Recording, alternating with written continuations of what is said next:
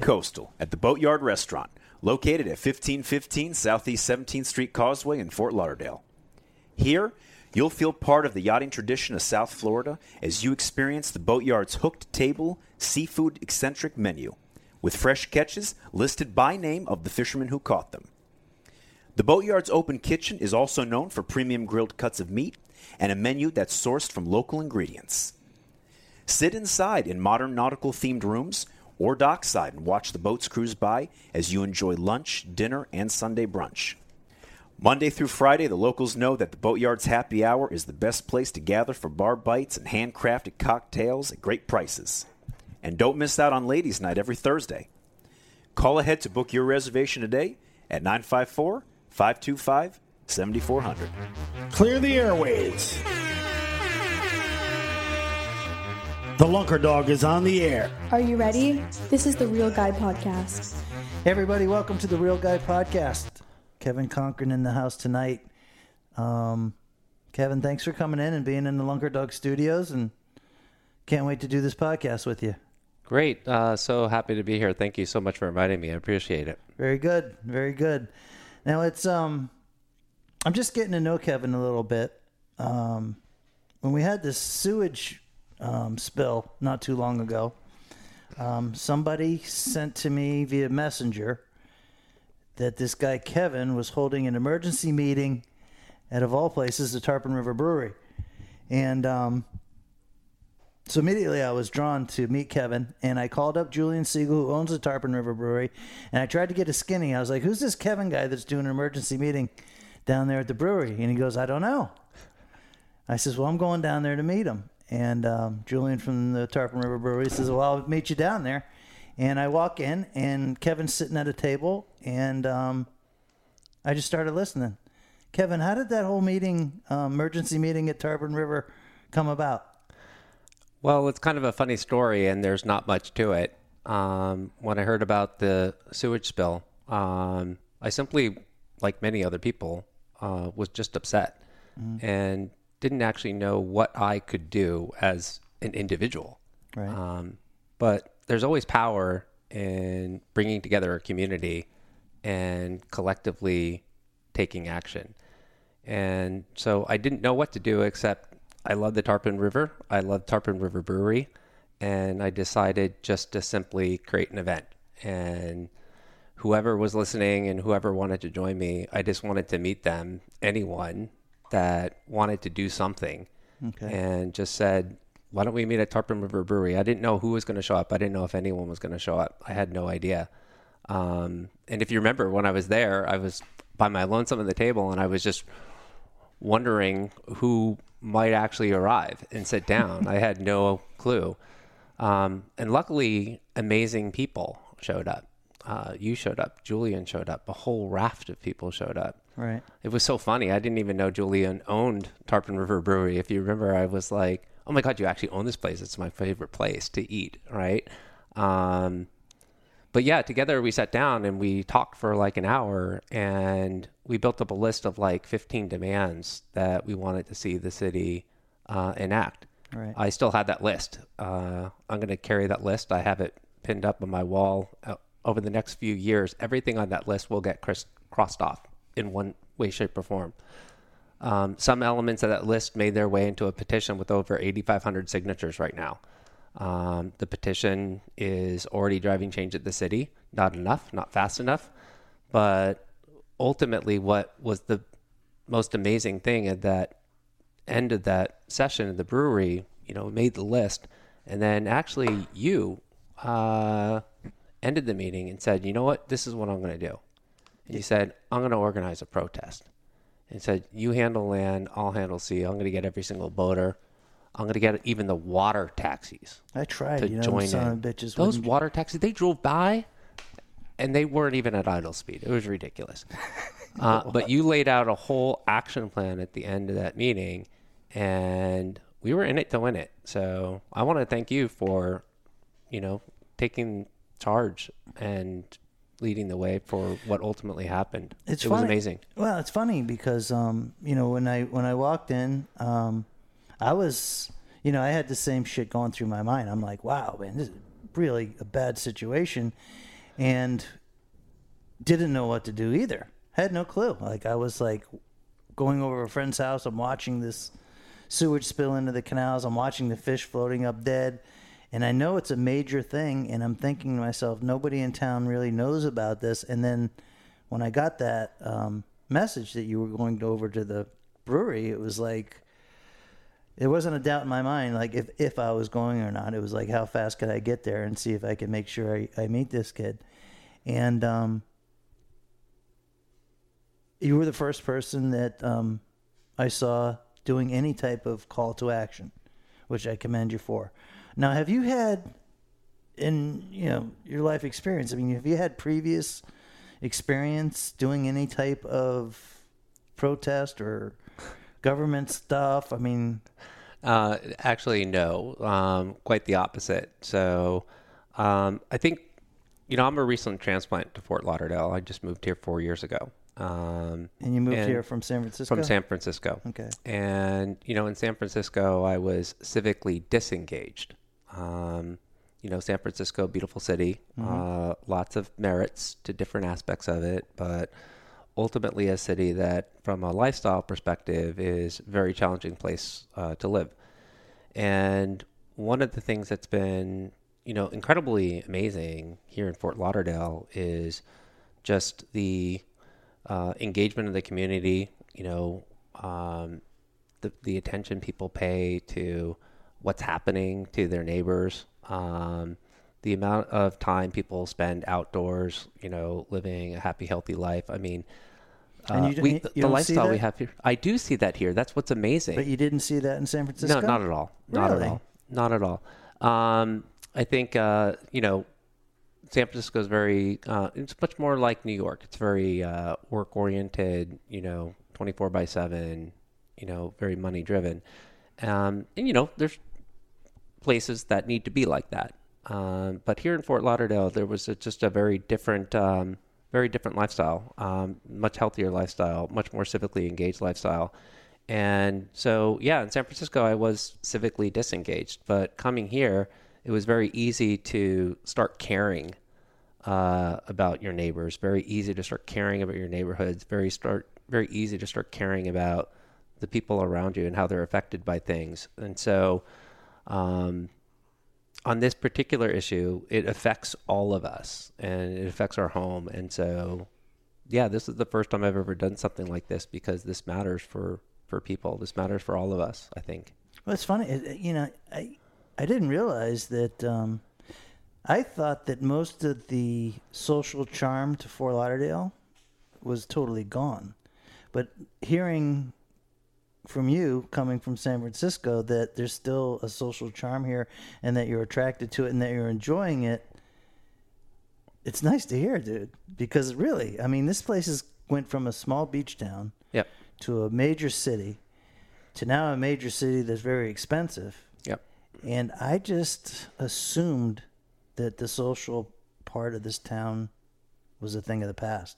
So that's freshening for me. It's still there. I see it every day. And it's something we, we need to protect. It's something we need to cherish. And part of the civic engagement that we're doing on this issue is just to make people remember that this is our town. Uh, you know, I'm new here, but I consider this my town now. Um, this is our town, and we need to, you know, keep our lifestyle and we need to protect the things that we cherish and enjoy in this in Fort Lauderdale because it's a great place. It's the best place to live in the country. I think I, I always thought so. I'm I was starting to wonder in the last few years if this is still the best place to live in the country. And um, at least for the first time in my lifetime, it's debatable. Because I don't think it was ever debatable before. If you came here, you know, and you settled in and, and you got a really good um, feel for the city, for, for, for the beach, for, you know, what everybody supposedly comes from Florida um, for, um, that was never debatable. I just thought everybody, you know, would think the same exact way. And now that I'm getting a little bit older and this place is turning into a more metropolitan area, um, I'm not 100% anymore. And I think there's many people that, you know, feel the same as you. Um, you know, I know a lot of people that have been longtime residents, and many of them have questioned whether or not they need to move. Um, many looking to maybe move further places north. Um, and I think everyone needs to take a pause because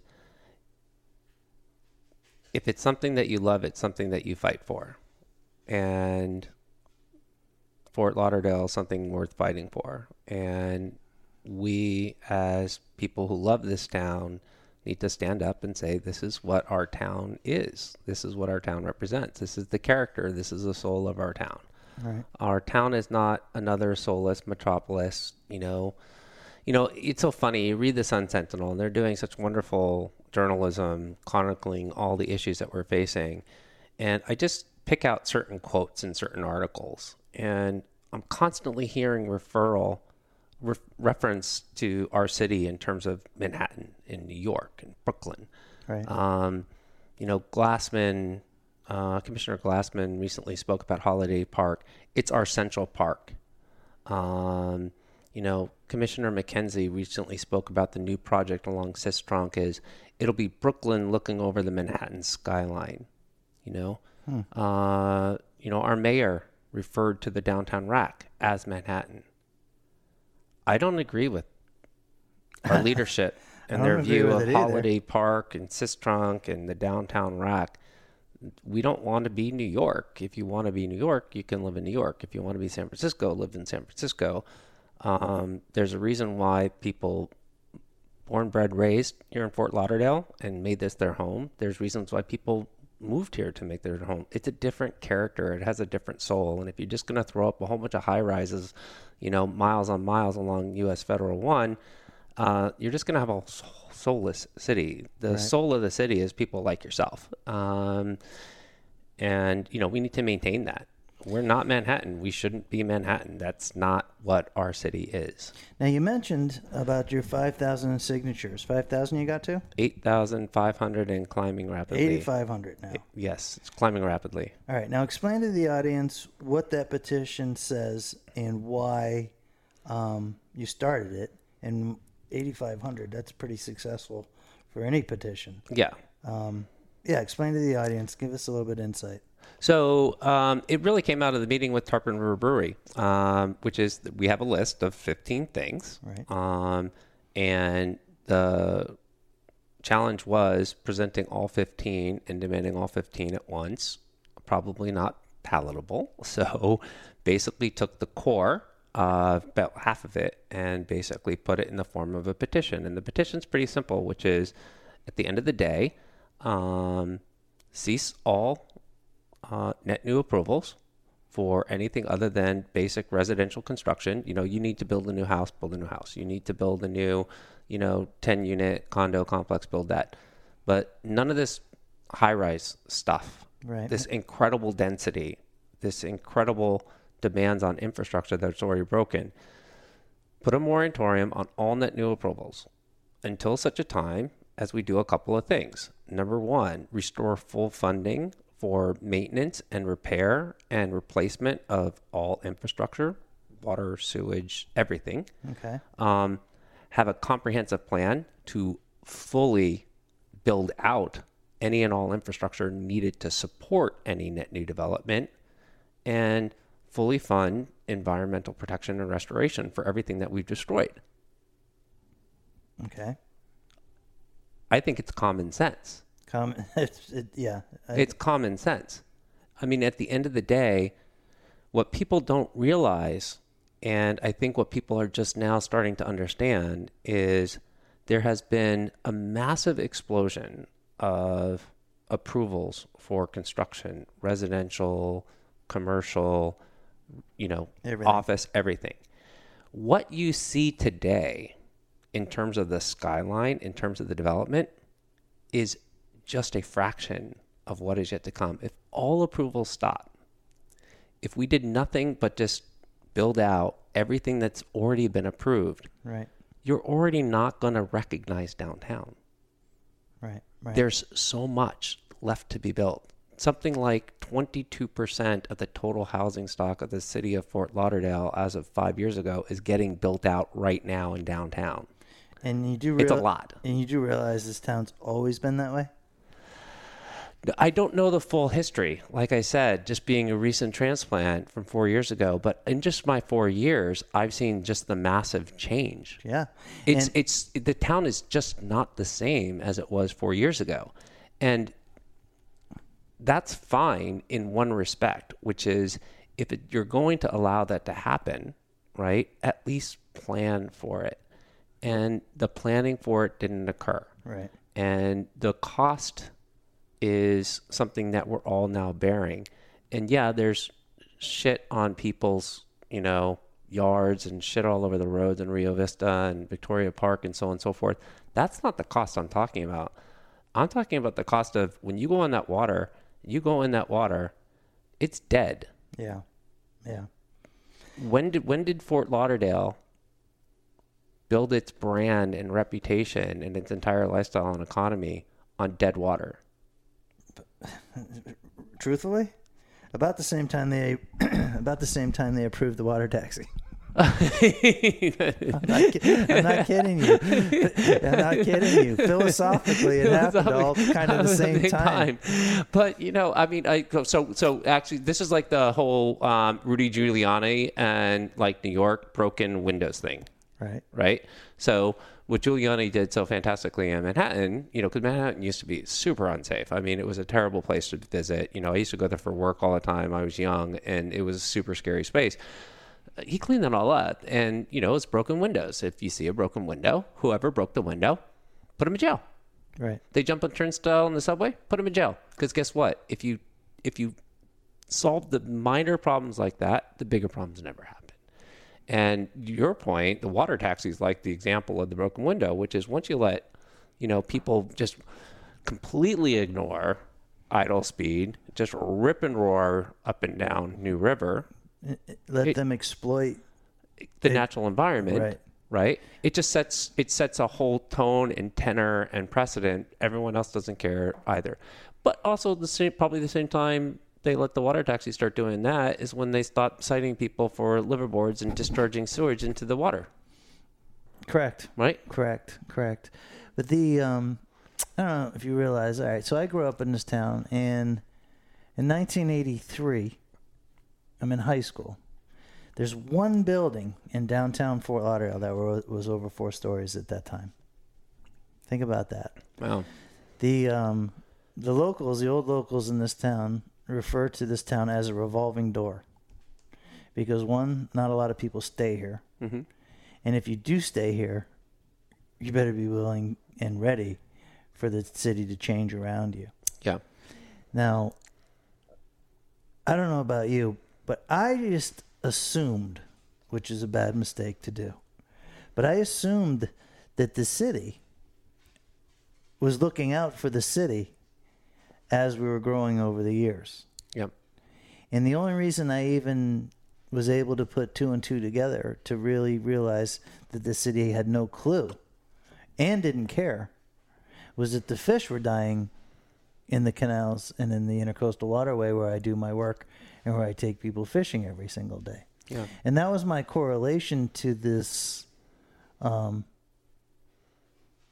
normal use of neglect that the city of Fort Lauderdale and so many cities across the state of Florida practice on a daily basis. yeah Like, one of the things that I was just totally floored, and I could not believe that the mayor even said it, but totally agreed that he knew about the problem oh yeah he totally admitted that he decided not to do anything about it Yep. and that it was paid for, but they decided to use the money for other things.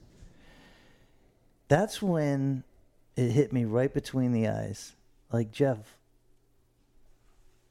what were you looking at over the last right 35 years of living here? How could you not see that and understand, you know, the neglect that was going on? And it was, sh- and the nature, Mother Nature was showing it to me. right You know, every year fishing would get harder. Every year, places that we used to catch fish in, we can now not catch fish in. And it was staring me right in the face. But I still assumed that the local government was looking out for the local people. Yeah. I think the problem is there's been a subversion of private profit over public purpose. For sure. And that's a big problem. Just to give you a little bit of background, you know, I grew up in California. I grew up in a town called Pleasanton. Cowtown, 1981, 13,000 people, um, you know, cows, farms everywhere. And, you know, we were part of a burgeoning metropolis outside of San Francisco. So, you know, we grew very rapidly. But the people that were leading our city um, were our neighbors, and their kids went to school with us. Um, you know, we knew the mayor, we knew their kids, uh, we grew up together. Um, when we all went to college, we stayed in touch and we would go home um, and spend holidays together. Um, and even after university, um, you know, people move back. You know, my brother still lives in Pleasanton. My nephew goes to my middle school. I know the teachers there. I know the, the public librarian. Everyone stayed. I can still walk down Main Street in Pleasanton, and the city's five times the size it was. It's a huge metropolis. I mean, it's a big booming tech center. Um, but you know, I can walk down Main Street and I know everybody, right?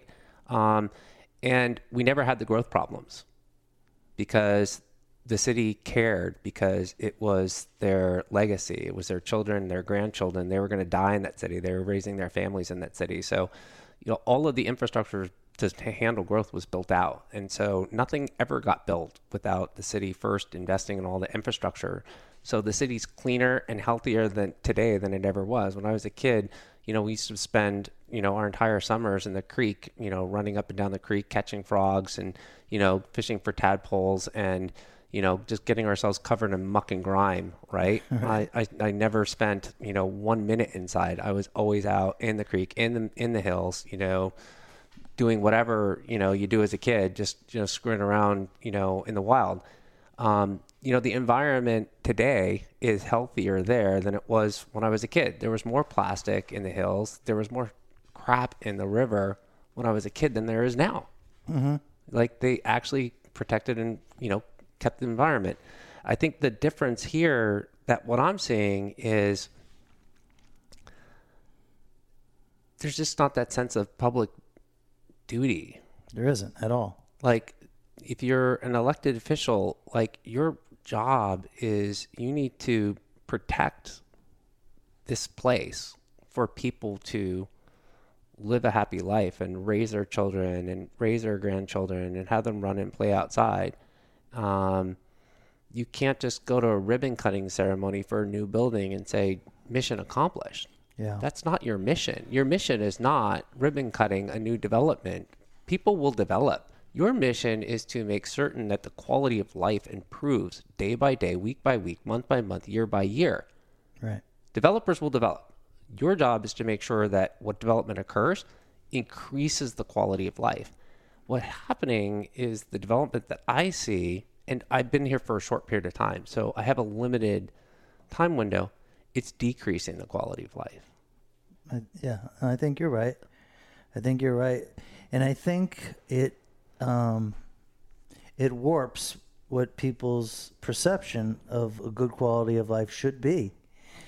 You know, because in this town, you know, when when they sell these beautiful condos, they're not selling the two or three thousand foot of air conditioned space in the condo. They're selling the beach. They're selling the water. They're selling the palm trees.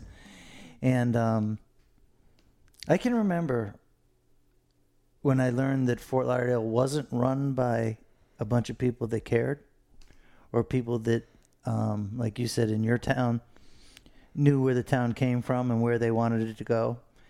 And I've only been to a half a dozen city meetings in my life. And out of that half a dozen, five of them were for the last Right. last month or so. You've been active. You've been busy. But I did go to the I did go to the meeting um, that the mayor and the city manager at the time um, were all for the water taxis. Right. And the locals showed up, and a lot of people were against the water taxis. And the reason we were against the water taxis was more as a philosophical reason that the whole reason you get out on the river and get out on the canal system is to get away from stuff like taxis. Right. And that's just not a place, you know, for that type of uh, um, commerce or that type of transportation. And I can remember the city manager, or the maybe she was the county manager, I forget, but she was from New Jersey, and she had that Jersey accent. Yep. And she says, Well, I personally think that it's a viable form of transportation. And that was the end of the meeting. And everybody that showed up to oppose the water taxi was shut down. Yep. And because she thought it was a viable form of transportation, Fort Lauderdale has lived with the water taxi ever since. Yeah. That's when I knew. And that's when I first knew that this town was not being run by the stewards of the town, but by complete strangers who didn't even know the difference between having the water taxis on the river Yep. or not. Yeah, and I think that's uh, I think that's a really good word that you use, strangers. Which is what I find strange is there's two views of Fort Lauderdale. There is Fort Lauderdale as the next Manhattan, Right? right? Where they're selling a quality of life where people can look out at the water from a 3,000 square foot air conditioned condo and then simply take the elevator down and then walk to a fancy restaurant and walk to, um, you know, some fancy, you know, nighttime entertainment. And it's basically living in New York, but you have a better view and the warmer's weather. The weather's warmer The weather's warmer. the weather's warmer. And okay, um, that's one view. And I think that's the prevailing view for our current commission. Um, but then there's another view, which is uh, people that want to live outdoors, people want to enjoy the environment, and people want a, a pace of life where they get to know their neighbors, enjoy their company, and just, you know, live in a healthy community. And the people that want the latter are people that actually like to go out and hang out on the sandbar. There are people who like to just go out in the water and just kind of float for a little while. You know, I just got my sailing license. Best week I ever spent in my entire life. It's the whole reason I moved here hmm. is to get my sailing license and, you know, start sailing. And, you know, it took a couple of years until I could, you know, rustle up the money and you know, take a week off and, you know, it spends a lot of money to take a week's worth of, you know, it costs a lot, to be honest with you. You have to save up. So, and I just remember it was like the most magical thing. I spent seven days floating, like, hallelujah. I was home. This is my life, right? So I think that people need to reconnect with what Fort Lauderdale is. Right. Manhattan can be anywhere.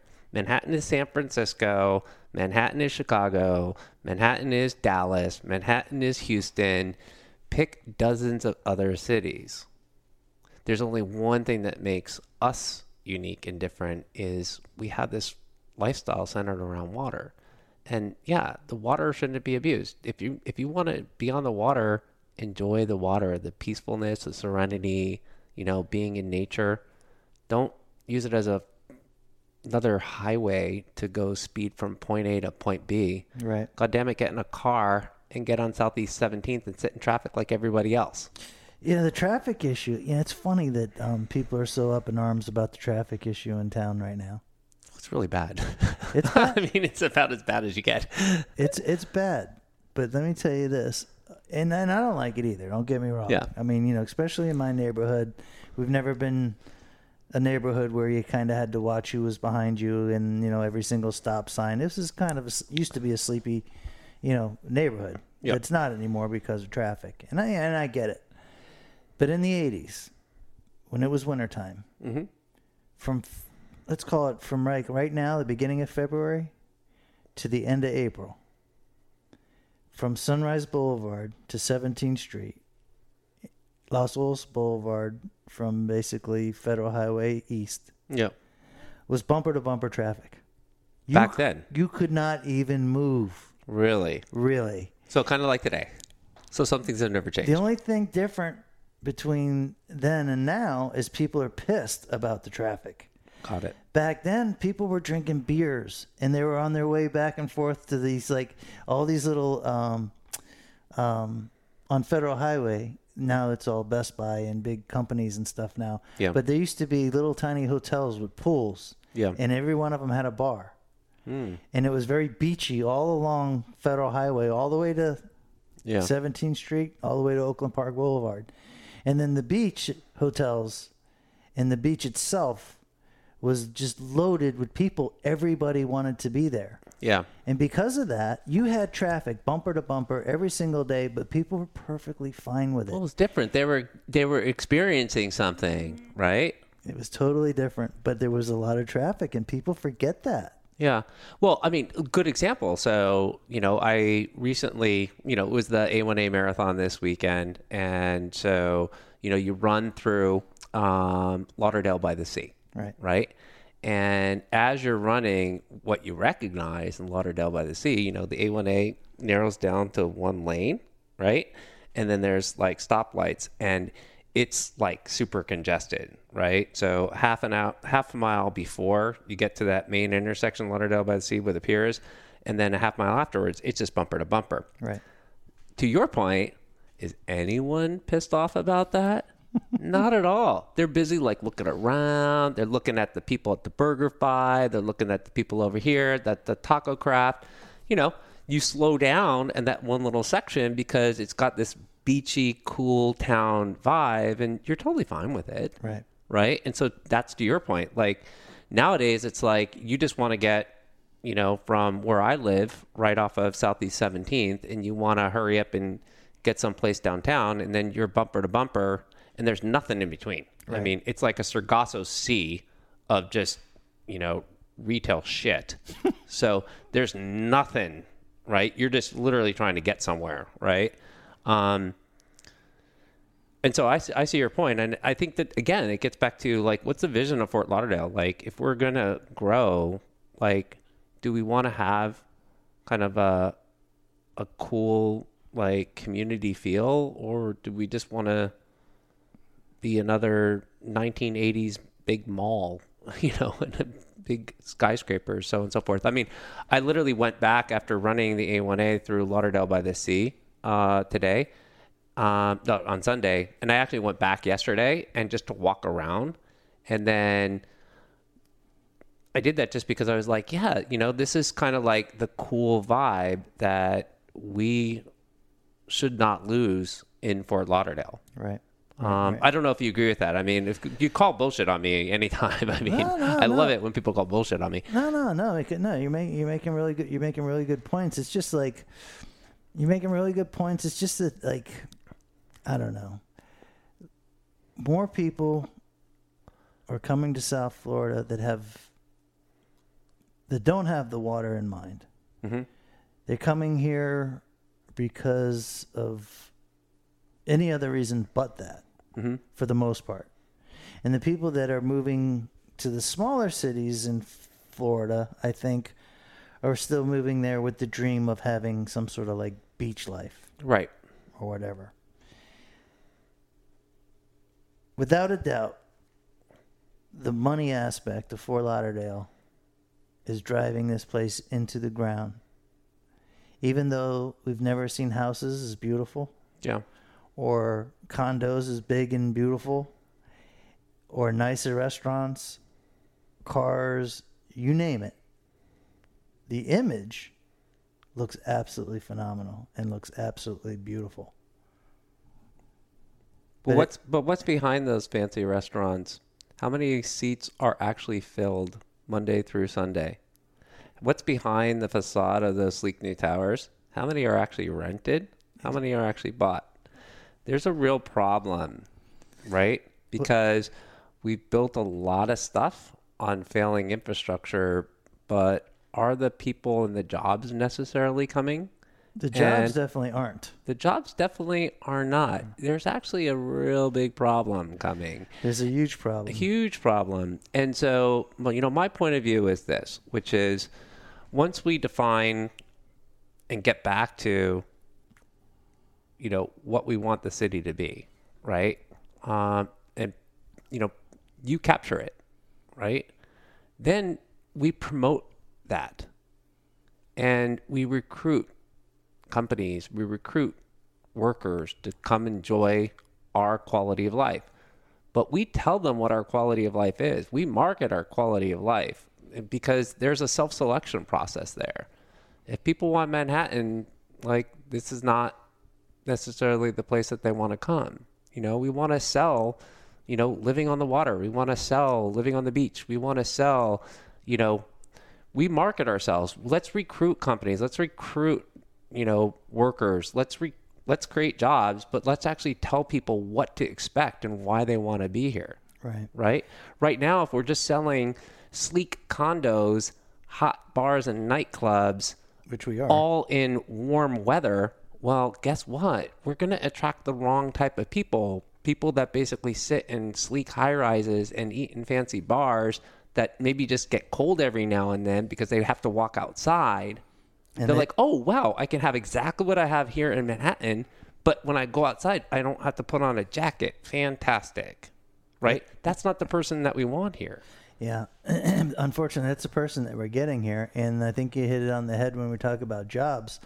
Like, how in the world can we have, well, on this street alone, there isn't a house on the street that you can even, there isn't a, a, a lot on the street that you can get for half a million dollars. And this isn't exactly what you would call, friggin' the nicest street in friggin' Fort Lauderdale. Mm-hmm. This is just normal. Right. But your average income in this town's about $50,000 a year. Yeah. Th- th- th- this shit it's it's going to end and like you said when it ends it's it's Oh, going it's- to end pretty nasty It uh, and I actually you know the funny thing is, and it's not so funny actually. People actually know it. they know it yeah Oh yeah, no. You actually talk to restaurateurs, you talk to developers downtown privately. They'll tell you that there's a reckoning coming in a couple of years, and all these new places that are getting built are at risk.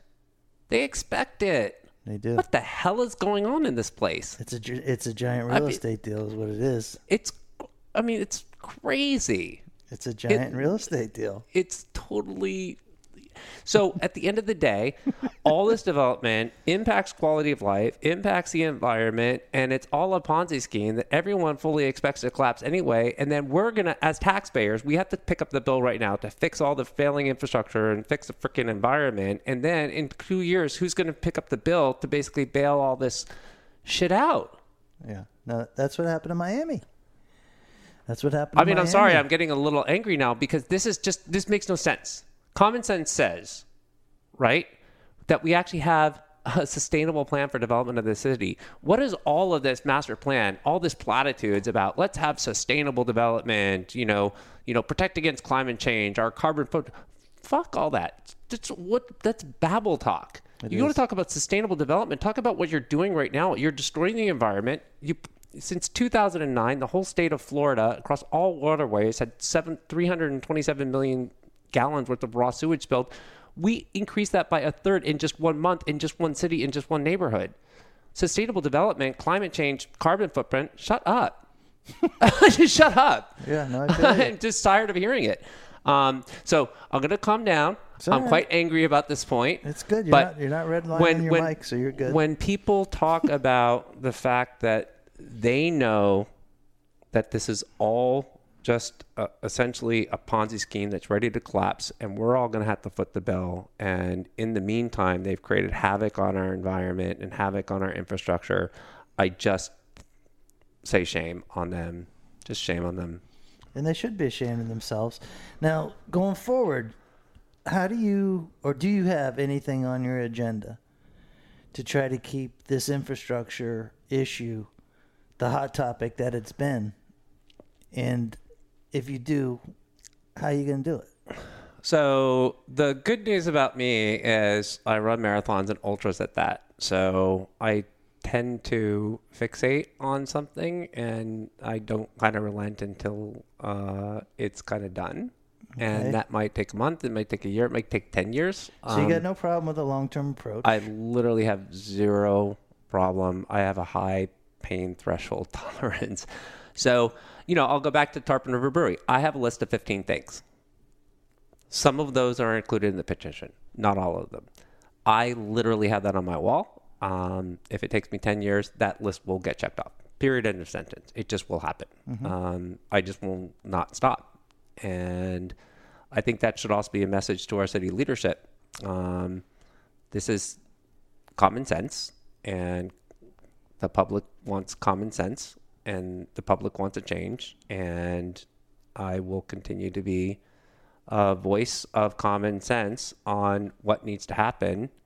And if anyone disagrees with me, please tell me like what what what I need to change and what I need to do. But something needs to happen.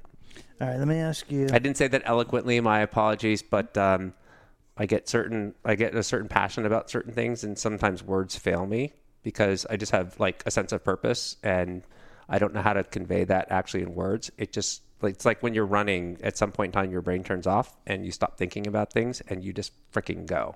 Well, no, you made you you made you made it make sense. I mean, you, basically what you told us is that you have a sustainable drive that's going to take you to the next to the next level. That's going to get you through that list that you made for yourself, and it's your internal drive that's going to make that happen. And not everybody has a drive like that, and which is one of the reasons why shit like this goes on and on and on for years and years and years. The um, do you think that we um, do you think that we've actually turned the heads of the city leaders with the small demonstration in the short period of time that um, we've dedicated towards this so far? Uh, yes and no. I think on the positive side, um, it's an election year. Uh, there's a lot of public outcry. There's a lot of uh, public awareness, Right. particularly driven by a lot of articles in the Sun Sentinel. And there's much more public education and scrutiny.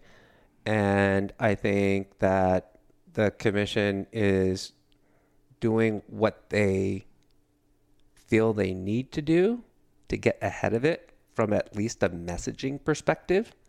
Um, and so they are moving the needle on certain things that are needed to be done. But I still think that they're just doing the modicum of what needs to be done.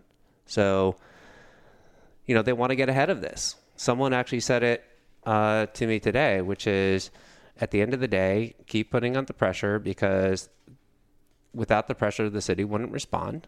And with the pressure, the city um, is doing what it can to get ahead of it. So that's a positive, right? Okay, They're okay. worried about public impression and so on and so forth. Um, the negative is have they really internalized why there's this much pressure from the public? Yeah. Good. No, Yeah. Good, Not at good all. question because they have not internalized it. I don't think they get it. Yeah, they definitely don't. I don't think they get it. Um, you can see it just you can just see it in their public statements. Um, you know, you started this podcast and you talked about you know the mayor, and so let's give some comments. So the mayor at his big infrastructure meeting on Thursday, which was all just kind of a PR stunt, frankly, um, you know, basically just called out. We've known our water is yellow for years, and it's unacceptable. We should do something about it. You literally just said that all of these years, you've known the water is yellow, and you've done nothing about it. But now, you say you need to do something about it. What about all those other years? Exactly. right? Commissioner Glassman, when Susie Bailey talks about, you know, she got MRSA from paddleboarding outside her house, statement was, you went into canal waters? Those waters aren't healthy. Right. You actually run the city. You shouldn't make statements like that. Or, or you damn sure shouldn't accept. Accept it, right? Yeah. So, so how they internalize it? No, when I see people just going to ribbon cuttings and, you know, glad handing one another for uh, a new, you know, concrete park on the beach and so on and so forth, I, I just don't really feel like they wake up in the morning and say like, I really have a problem here. But like, I, you know, people can't fish, people can't swim, you know, tourists are not going to come here anymore. I just don't, I don't, I really don't think it's top of mind until No, they see think- an email or a tweet or something like that, or a post on Facebook, and then they get bothered for 30 minutes and tell someone, "Could you look into that?" And then they move on with their day. Well, they move on with their deal that they're doing, and they all got a deal. Every frigging person that works in our city Yeah, has a deal with somebody or is looking to make a deal. yeah, And that's the first thing that I noticed um, from that very first city. Um, what was that? Uh, that was a city commission meeting, right, at the church that we first went to. yeah. The town hall with Commissioner Sorensen. Yeah, Right. Now, at that point, I had been I hadn't been to a whole bunch of meetings, so I couldn't pick out who the city officials were out of the crowd. yeah, you know, at that time. But how they spoke to me and how they shook my hand and how they introduced themselves to me, I knew immediately who the city officials were. Right. Every single one, of them. Yep, Every single one. yep. I could Tell get- me how did how did you identify that? I'd be fascinated to compare notes. Well, there was. I probably shook a hundred people's hands. Yep. When you shake somebody's hand with somebody that truly wants to shake your hand and is hoping for the best, there's some sort of vibe there. When you shake that person's hand and you look in their face, you can feel that and you can see that. Yep. The politicians, city managers, public relations people that shook my hand, that all were there because either one they were getting a paycheck from the city Yep. or from, well, they were all getting a paycheck from the city in one form, fashion, or the other. You could tell who those people were immediately. Yep. And then I learned who they were, you know, who the commissioner was and who the that city manager was. I was kind of th- set. I was thrown. I was really thrown back that the mayor didn't even show up, which was. I mean, if you really look at it, Well, I'd much rather have the guy not even show up because at least you know he doesn't really give a shit, as Yeah. opposed to the guys that are showing up and are just going through the motions to make sure everybody in that room that night knows that they were there. Right. So going through the motions the exact is the exact right phrase. When they were shaking your hands, they were going through a motion. Exactly. And that's called glad handing. They were glad handing you. And guess what? You sense that. It's not real. They're not really trying to connect with you. They have to do it. It's an obligation. And they're literally looking, you know, they start shaking your hand, but midway they shake your hand, they actually look down and away because they're trying to figure out how to walk away from you without having to listen to you.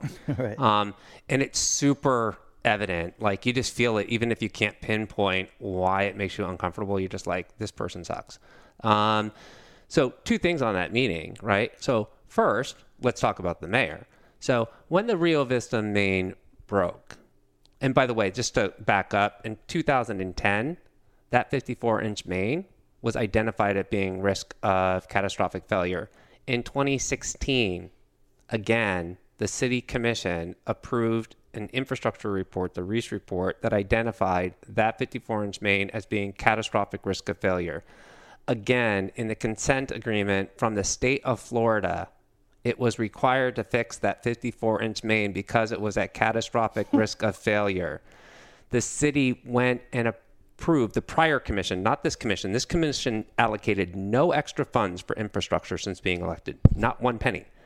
The prior commission, under state order, issued a $200 million bond to fix the things the state told us to fix, okay, including that 54 inch main, all right?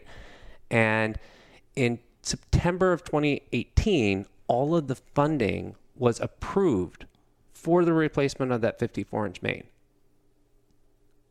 What happened? When, it, when shovel ready and the funding was approved, means that it was shovel ready. They could have started working on it in September 2018. What did they do in September 2018? They did nothing Oh, they stole the money. they stole the money. they didn't do anything. So the mayor uh, didn't show up to the meeting for a very simple reason, which is when the main first broke, this is my belief. The mayor wanted to contain the issue. It was not a citywide concern. Right. It was a concern of one specific neighborhood, Rio Vista. So the only public meeting was for Commissioner Sorensen, District 4 Commissioner, to host a town hall in Rio Vista. And this was not worth the mayor's concern. It was not the concern of the city. This was isolated to one neighborhood. But we all know that 54 inch main was at risk of catastrophic failure across its entire seven mile length. And so it only became a citywide concern when it started breaking multiple multiple neighborhoods. paper, multiple, multiple neighborhoods, and also because of the public outcry from people like yourself and myself and like dozens and hundreds of other people Right. who actually recognized the situation for what it was. But there's no way the mayor was going to show up for that meeting because the mayor wanted the problem to go away. Yeah. Then show up, make people happy, and then it goes away. I'll tell you one other thing about the meeting. The one thing that struck me on that meeting is how unprepared Right. city officials were. Absolutely. So the the Rio Vista main, they said we're going to replace the whole main, seven thousand square feet, seven thousand feet of it. People raised their hand, asked a question. What are you talking about? Right. That main is seven miles long. It's not seven thousand feet. What about the rest of it? Uh, uh, uh, Right, right. uh, uh, uh, dumbfounded. No idea. Right. Then the demand was made we want the entire main replaced before it breaks down in Coral Ridge. Then the they came back and said, "We'll look into that. We'll we'll prioritize that." Well, damn well you better because it's going to break in Coral Ridge. What happened? It broke in Coral Ridge. Then they committed to doing it. Right. But that's just one of about a hundred examples where they actually didn't know what the hell was going on, and then they call a meeting with 200 people show up, and they can't ask, they couldn't answer a single question. The people asking the questions knew more about the situation than they did. Exactly. Water quality tests, they had no freaking clue Exactly. what the water quality tests were showing. People did. dude- people in the audience did. dude, we have Dana McDonald they- knew. we have the bottom of the barrel people that work for the city of Fort Lauderdale. And I don't mean 100% of the people are the worst, but I'm just saying if you if you if your job is sewage, Yeah. infrastructure, Take pride in it. not only take pride in it, if you're here, if you're in one of the biggest cities in Florida, Yeah. it would just be common sense to have the best infrastructure people in the entire country, in the entire world. Oh, yeah, be here in. Fort Lauderdale, Miami, Palm Beach, Tampa. I agree. We should have the best of the best. Instead, we have the worst of the worst. Yeah, well, let's let's think about this. I mean, there's a total dichotomy between what we market and what we deliver, right? So, we market ourselves, you know, Venice of North America. We attract this worldwide clientele, particularly with things like our boat show and so on and so forth. And we want to be this crown jewel. Well, to your point, if we want to stand amongst like the most, you know, brilliant cities of the world, like what the hell are we doing if we're not actually having any competence in actually like building and protecting and maintaining our city? I mean, what the hell are we marketing when we can't actually deliver on it? you Deliver know, on even it. the boat parade. I mean, come on.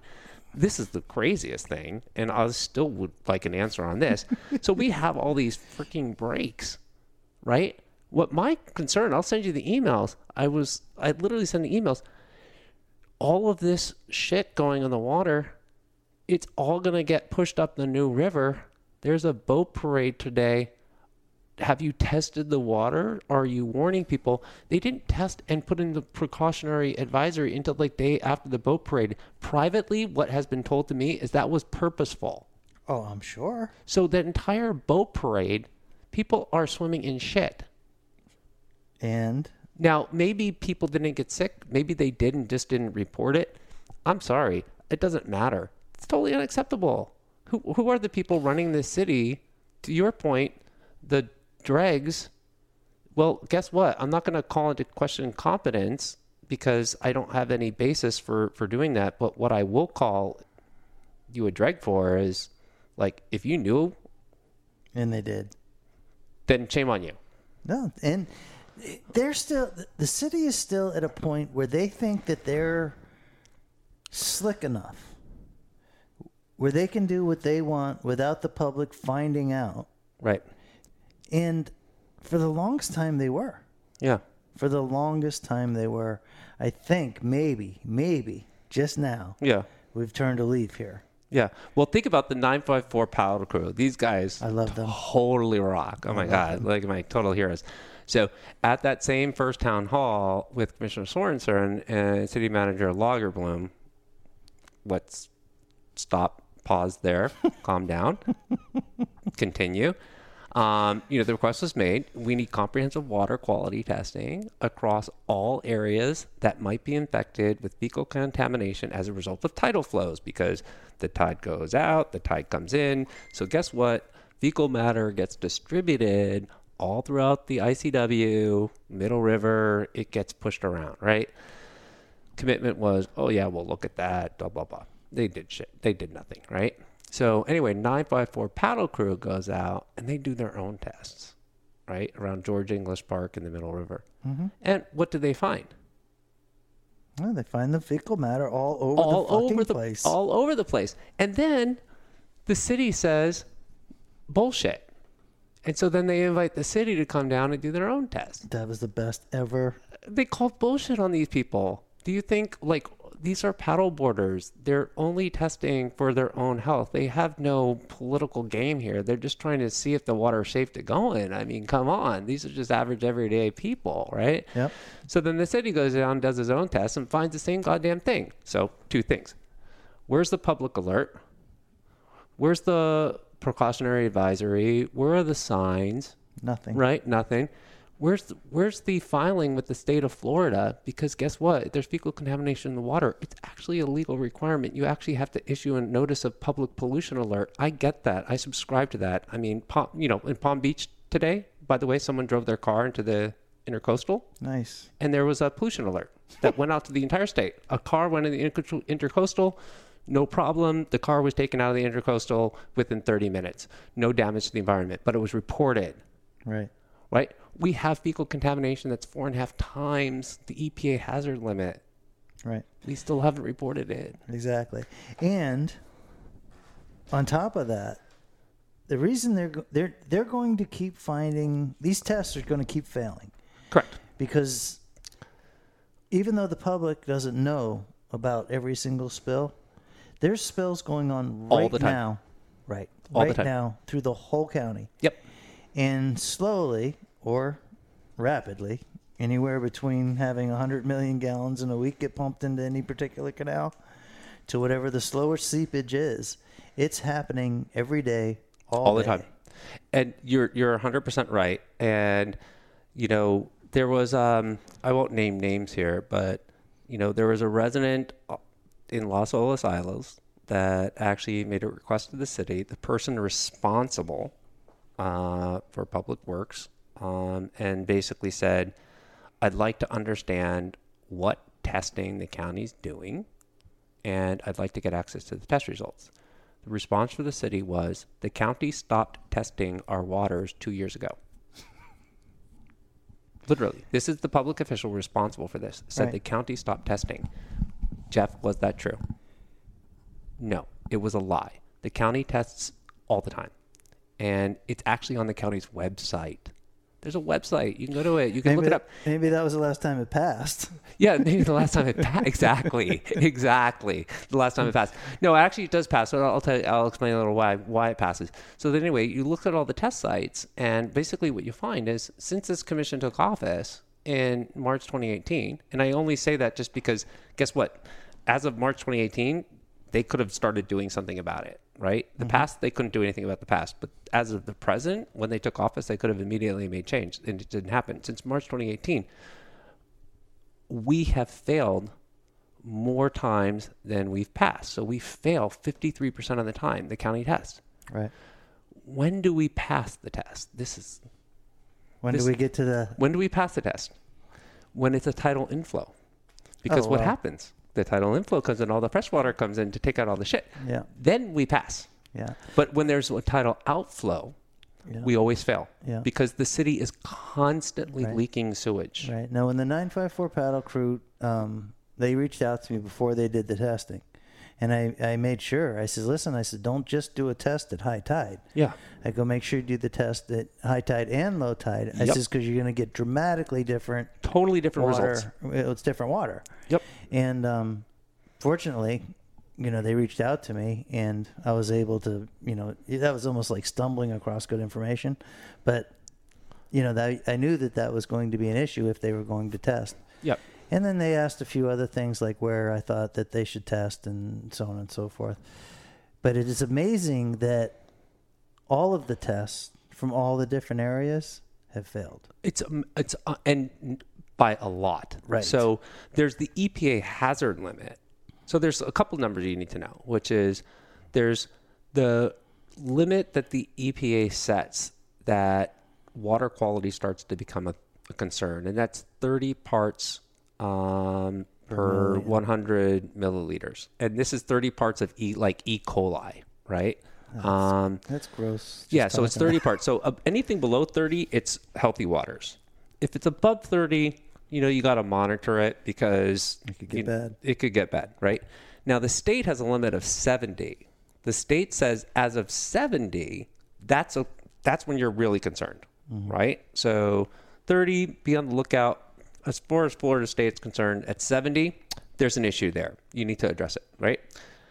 The EPA has a higher limit, which is 130, which is when it's hazardous, which is when you're required to disclose to the public, you know, avoid recreational water activities because at a level of 130, um, 32 out of every 1,000 people will get sick, right? And that's the tolerance threshold. No more than 32 out of 1,000 people should be getting sick by just playing in the water, right?